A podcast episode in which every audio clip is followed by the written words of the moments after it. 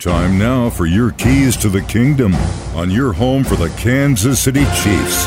104.7 The Cave. Earlier this week, Ian Rapoport of the NFL Network said that the Kansas City Chiefs had agreed to a one-year deal with defensive lineman Alex Okafor.